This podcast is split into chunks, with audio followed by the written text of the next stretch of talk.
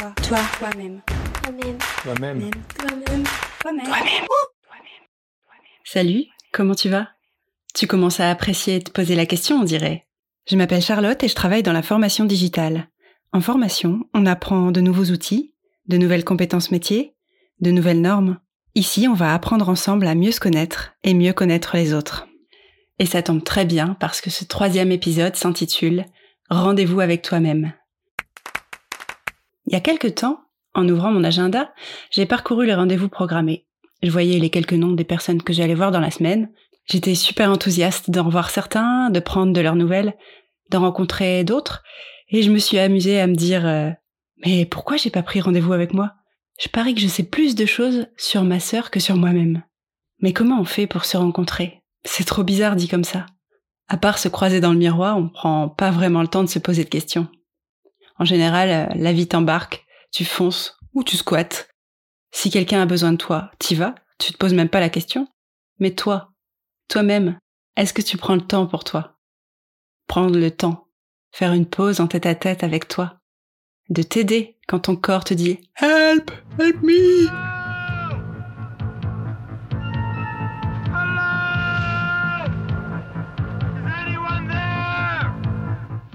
Bon, tu l'as compris, cet épisode est un peu particulier puisque, pour l'écrire, j'ai pris un vrai rendez-vous avec moi-même, pour pouvoir te l'expliquer. Aum. La méditation. Oui, tu vois, c'est loin d'être nouveau. J'avais même peur de l'intituler comme ça mon épisode. Peur que tu fuis. C'est devenu un sujet très tendance, la méditation. Un sujet, mais pas vraiment une pratique. Bien qu'elle ait fait son entrée dans les classes d'école depuis quelques années. J'entends d'ailleurs des parents dire que c'est too much, que leurs enfants ont juste besoin de bouger, de vivre leur vie, d'être dans l'action. Et ça, c'est vraiment dommage. Les sollicitations du quotidien sont bien différentes de celles d'il y a vingt ou trente ans. Ce n'est pas du tout une question de c'était mieux avant, mais un simple constat. Aujourd'hui, tout va à fond, en permanence. Les musiques dans les magasins, les parfums d'ambiance, les réseaux sociaux, l'information, la surinformation, la contre-information. Il faudrait avoir un avis sur tout, tout le temps. Et dans ce climat ambiant, ça peut nous rendre vraiment flottants, difficilement ancrés, et peu importe notre âge. Alors il faut parfois savoir faire une pause, dire stop, respirer un grand coup et repartir. Ah, si c'était si simple. Je pense que oui, c'est presque aussi simple. La seule condition, le vouloir un tout petit peu. La méditation, c'est quoi au juste ? Le dictionnaire nous dit... La méditation est une pratique d'entraînement de l'esprit favorisant le bien-être mental. On pourrait dire que c'est un outil qui booste l'attention dans l'instant présent. La méditation permet plus de positivité au quotidien, une meilleure conscience de son corps, des zones de tension, une capacité de s'autoscanner et donc prendre de meilleures décisions. Elle peut également nous aider à renforcer notre confiance en nous.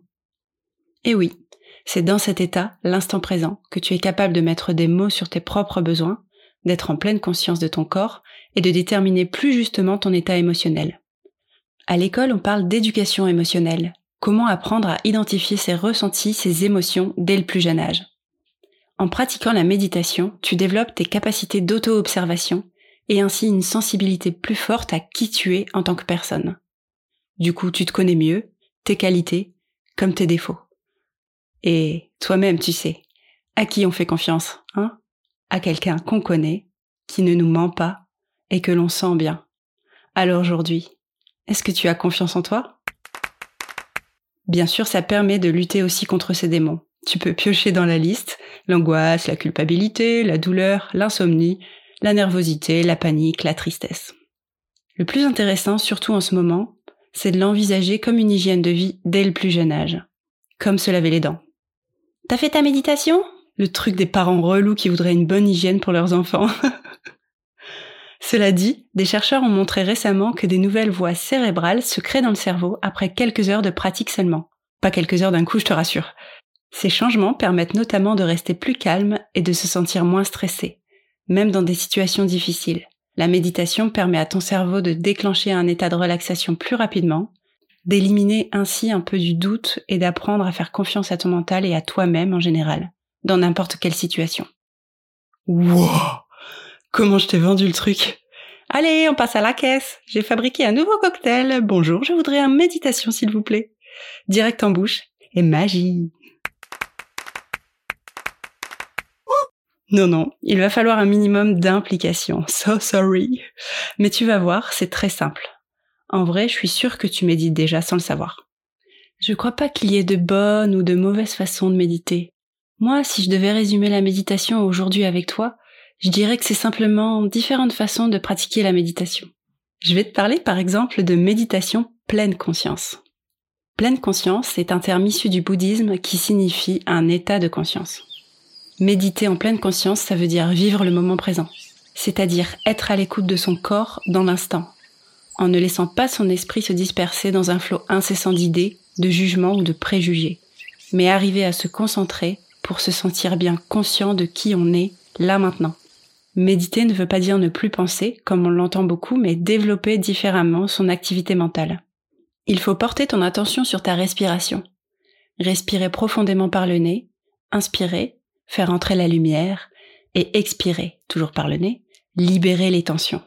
On se concentre, on se libère l'esprit de toute préoccupation, ses ruminations, ses émotions négatives liées au passé, ou son stress lié au futur. En y réfléchissant, on se rend compte qu'on passe beaucoup de temps à se soucier d'événements passés et à venir. Notre second souci lié au temps, c'est l'attente. Encore une fois, cette position nous emmène loin du présent. On attend un moment, une émotion, une concrétisation de quelque chose. Alors on va tout arrêter et se concentrer sur maintenant. On peut faire ça partout, chez soi, dehors, dans le métro, au travail, à la fin d'une séance de sport, juste avant de dormir, assis dans une position confortable, mais on peut par exemple tout à fait pratiquer la pleine conscience en marchant. Le tout est de se concentrer sur sa respiration pour avoir un point d'appui et ensuite sur tout ce qui est présent. La sensation de tes pieds au sol, l'effet du vent sur ton visage, les vêtements sur ta peau, sur la manière dont tes muscles travaillent, sur les gestes de ta cage thoracique. Moi, j'adore méditer dans l'herbe, par exemple, et poser les doigts sur l'herbe. Ça me ramène à un état de simplicité. Moi, la nature. Ça fait vraiment relativiser. Ou à l'intérieur, avec une musique de forêt, ça fait aussi le taf. D'ailleurs, j'ai appris un truc que je trouve dingue en préparant cet épisode. Les Japonais pratiquent le shinrin-yoku, bain de forêt, pour ses bienfaits calmants, régénérateurs et de détente complète du corps et de l'esprit. Alors oui, nous aussi on va en forêt pour promener le chien, pour faire un pique-nique, pour jouer. Mais eux, ils ont carrément inventé une expression pour ça.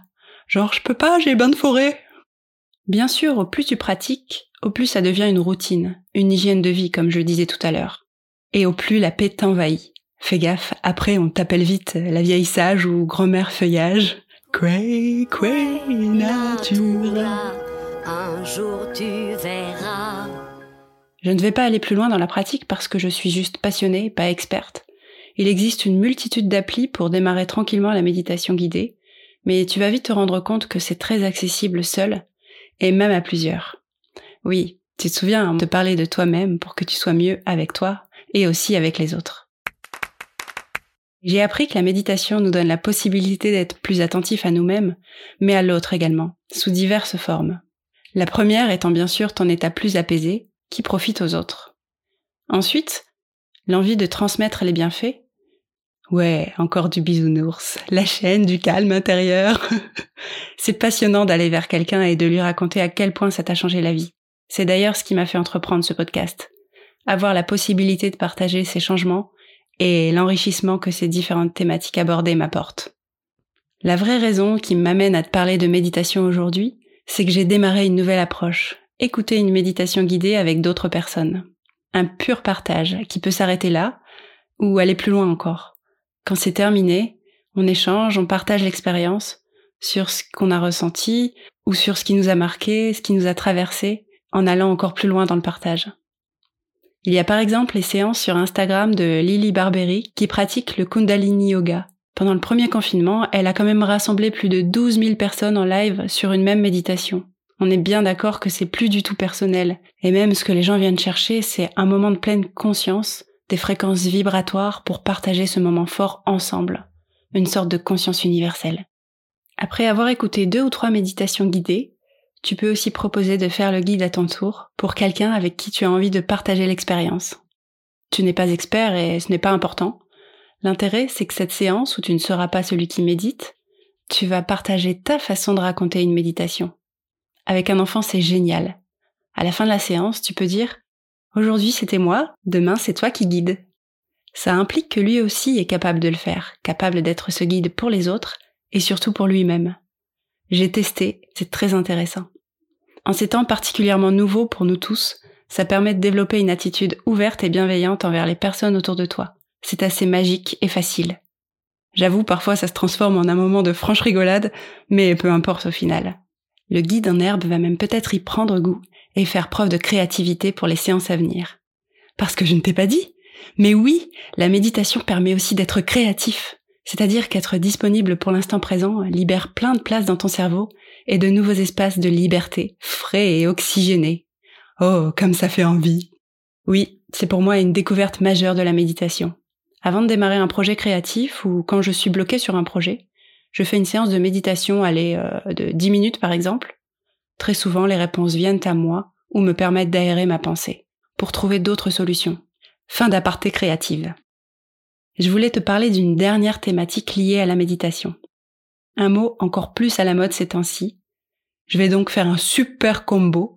Attention, prépare-toi. Méditation plus résilience. Oui, cent points supplémentaires! Alors d'abord, la résilience, qu'est-ce que c'est? Le dictionnaire nous dit simplement « capacité à surmonter les chocs traumatiques ». On peut dire d'une personne qu'elle est résiliente lorsque plutôt que de nier les événements ou de s'enfoncer dans la tristesse et la dépression à cause d'eux, elle parvient à y faire face, à ressortir plus forte de ses expériences, à rester optimiste et confiante. Ouais, bah pas facile hein, quand on n'est pas ça, quand on n'a pas ça en soi. Comment on fait pour devenir résilient quand c'est pas du tout dans notre nature, quand c'est trop dur pour nous, quand on a la sensation que tout est contre nous? Eh bien tu prends rendez-vous avec toi-même. Tu te cales des petites sessions dans ton agenda, s'il le faut avec des alarmes automatiques, et c'est parti. Alors, t'es toujours là? Ouais, je sais, je me suis un peu emballée. Pourvu que je sois pas allée trop loin. La magie du podcast, c'est que tu peux dire tout ce que tu veux, personne ne t'arrête. Bon, je vais te faire un résumé, sagement. Plus d'envolées lyriques, c'est promis. Prendre rendez-vous avec soi, ça sert à quoi? Faire une pause, se recentrer. Être en pleine conscience de ton corps, et déterminer plus justement ton état émotionnel. Mieux te connaître aussi, et donc apprendre à te faire confiance, apaiser tes angoisses, tes stress, tes douleurs et ta tristesse. Prendre rendez-vous avec soi, où ça? Facile, à la maison, dans le métro, dans l'herbe, assis confortablement ou en marchant, allongé, avant de dormir. Et comment on fait? Trois minutes minimum et régulièrement. Écouter sa respiration pour commencer, et penser à l'instant présent. Les sensations primaires du corps, dedans et dehors. Et pourquoi faire?